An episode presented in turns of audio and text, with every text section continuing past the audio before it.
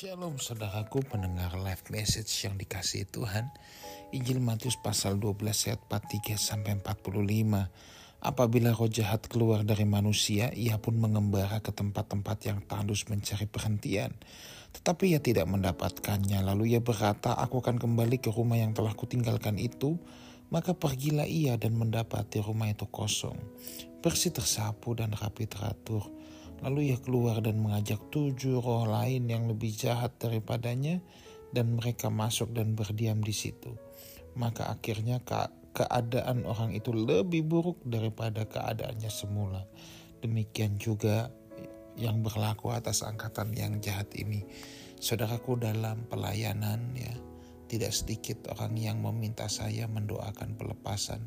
Saudara, saya bukan pendeta yang anti pelepasan. Saya juga pernah melakukan uh, doa pelepasan. Tetapi sering kali saudaraku, ya orang menjadikan pelepasan itu sebagai jalan pintas. Makanya saya tidak mau tergopoh-gopoh yang namanya melakukan doa pelepasan. Yang paling penting adalah saya harus berikan dulu pemahaman. Saudara, kita harus paham. Jangan pernah berpikir bahwa pelepasan itu jalan instan, jalan cepat. Ya saya selalu berikan pemahaman bahwa oke, okay, kalau roh jahat diusir lalu mau apa? Kalau hidup kita tidak diisi oleh kebenaran firman Tuhan, maka kata Alkitab bilang ya, dia bisa mengajak tujuh roh lain yang lebih jahat daripadanya dan berdiam ke situ.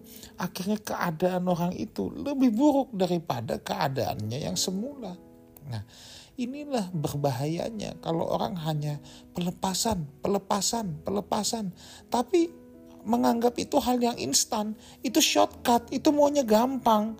Lalu tidak mau punya komitmen bertumbuh dalam Tuhan, tidak mau diisi oleh kebenaran firman Tuhan, tidak mau ada pemahaman-pemahaman yang ditanamkan dalam kehidupannya, ya. Sehingga saudara tebak apa yang terjadi?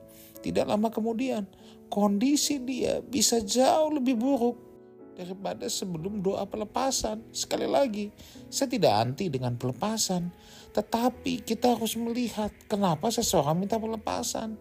Dan terbanyak yang saya jumpai adalah dia berpikir dia punya masalah, tetapi ya, tetapi begitu pelepasan masalahnya selesai. Itu namanya ingin menjadikan pelepasan sebagai shortcut and it won't work. Itu tidak akan bekerja. Bukan itu prinsip Alkitab, Saudara, ya. Saya mempercayai bahwa kebenaran itulah yang sejatinya memerdekakan. Ada orang dan lebih banyak lagi ya, tanpa dilepaskan sekalipun, tanpa doa pelepasan sekalipun, kalau dia mulai belajar kebenaran, kebenaran ada tinggal di dalamnya, dia menghidupi kebenaran, maka pelepasan itu bisa terjadi dengan sendirinya. Ya. Saya tidak anti dengan pelepasan tetapi saya mempercayai bahwa yang paling penting bagaimana pikiran kita, bejana hati kita diisi oleh kebenaran. Kalau pikiran kita kosong, bejana hati kita kosong, tidak diisi oleh kebenaran, maka roh jahat yang akan mengambil alih itu saudaraku ya. Roh jahat yang akan mengambil alih itu. Harus firman yang mengisi pemikiran kita firman yang mengisi hidup dan hati kita. Dengan demikian, saudaraku, kita tidak memberikan pijakan untuk si iblis bersarang dalam pemikiran dan dalam hidup kita. Kiranya Tuhan Yesus menyertai kita semua. Amin.